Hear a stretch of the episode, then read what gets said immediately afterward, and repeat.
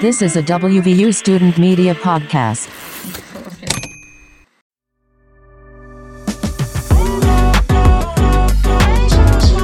Welcome back, Mountaineers. Re released COVID data, a basketball losing streak, and WVU's unofficial therapy rabbit. I'm Sydney Wentz with another Monday in Morgantown. During the first week of classes at WVU, over 400 students, faculty, and staff were in isolation after being infected with COVID 19, according to data released Thursday. On January 14th, the fourth day of classes, there were 480 people affiliated with WVU infected and in isolation, the most since WVU began counting in fall of 2020. WVU stopped reporting case data at the same time that the number of students and employees infected with COVID 19 hit a pandemic high. The decision has since been reversed. The Omicron surge of cases is different from previous surges as the campus community is more protected. Vaccines and boosters are widely available, and 82% of students, 90% of faculty and staff are vaccinated. University health officials have repeatedly emphasized that almost all cases among students and employees have been mild and resulted in few people missing classes. The isolation period has also been shortened from 10 days to 5. The WVU men's basketball team took the loss against number 18 Texas Tech Red Raiders on Saturday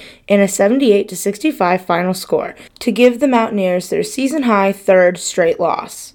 For the Mountaineers, all three losses have come against Big 12 opponents, as they continue to struggle on the offensive end with unforced turnovers and poor shooting. West Virginia got into some foul trouble early, committing seven fouls in the first four minutes of play and put the Red Raiders in the bonus. Though the Mountaineers struggled to stay disciplined on the defensive end for the entire game, committing 30 fouls in total, with four WVU players fouling out by the end of the final buzzer. The Mountaineers return to action this Wednesday, January 26th, against Oklahoma at the Coliseum at 8. Finally, West Virginia University's newest celebrity weighs just 11 pounds and is 23 inches from nose to tail. Barley, a Flemish giant rabbit, has been bringing joy to students on his walks around campus with his father, Alex Smith. Smith, a senior double major in wildlife and fisheries and horticulture, said he fell in love with Barley almost immediately when they met in an animal shelter just over a year ago. I walked by his cage and he came right up to the bars, stuck his nose out, and wanted a pet. Smith said. So it really was love at first sight. It was almost like he chose me. Smith and Barley frequently go on walks around campus, visiting Woodburn Circle,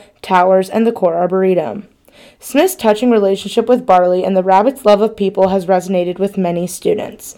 He's an unofficial therapy animal for the people that come and play with him, Smith said. Smith even joked that President Gordon Gee should give Barley an honorary doctorate for his hard work. To read more on the stories covered today, visit thedaonline.com. That's all for now, Mountaineers. Stay safe and healthy, and we'll see you next week for another Monday in Morgantown. Monday in Morgantown is made possible by the excellent writing of Cameron Gandy, Duncan Slade, and Laura Bonatesta. Listen to Monday in Morgantown at thedaonline.com slash podcast or wherever you stream podcasts.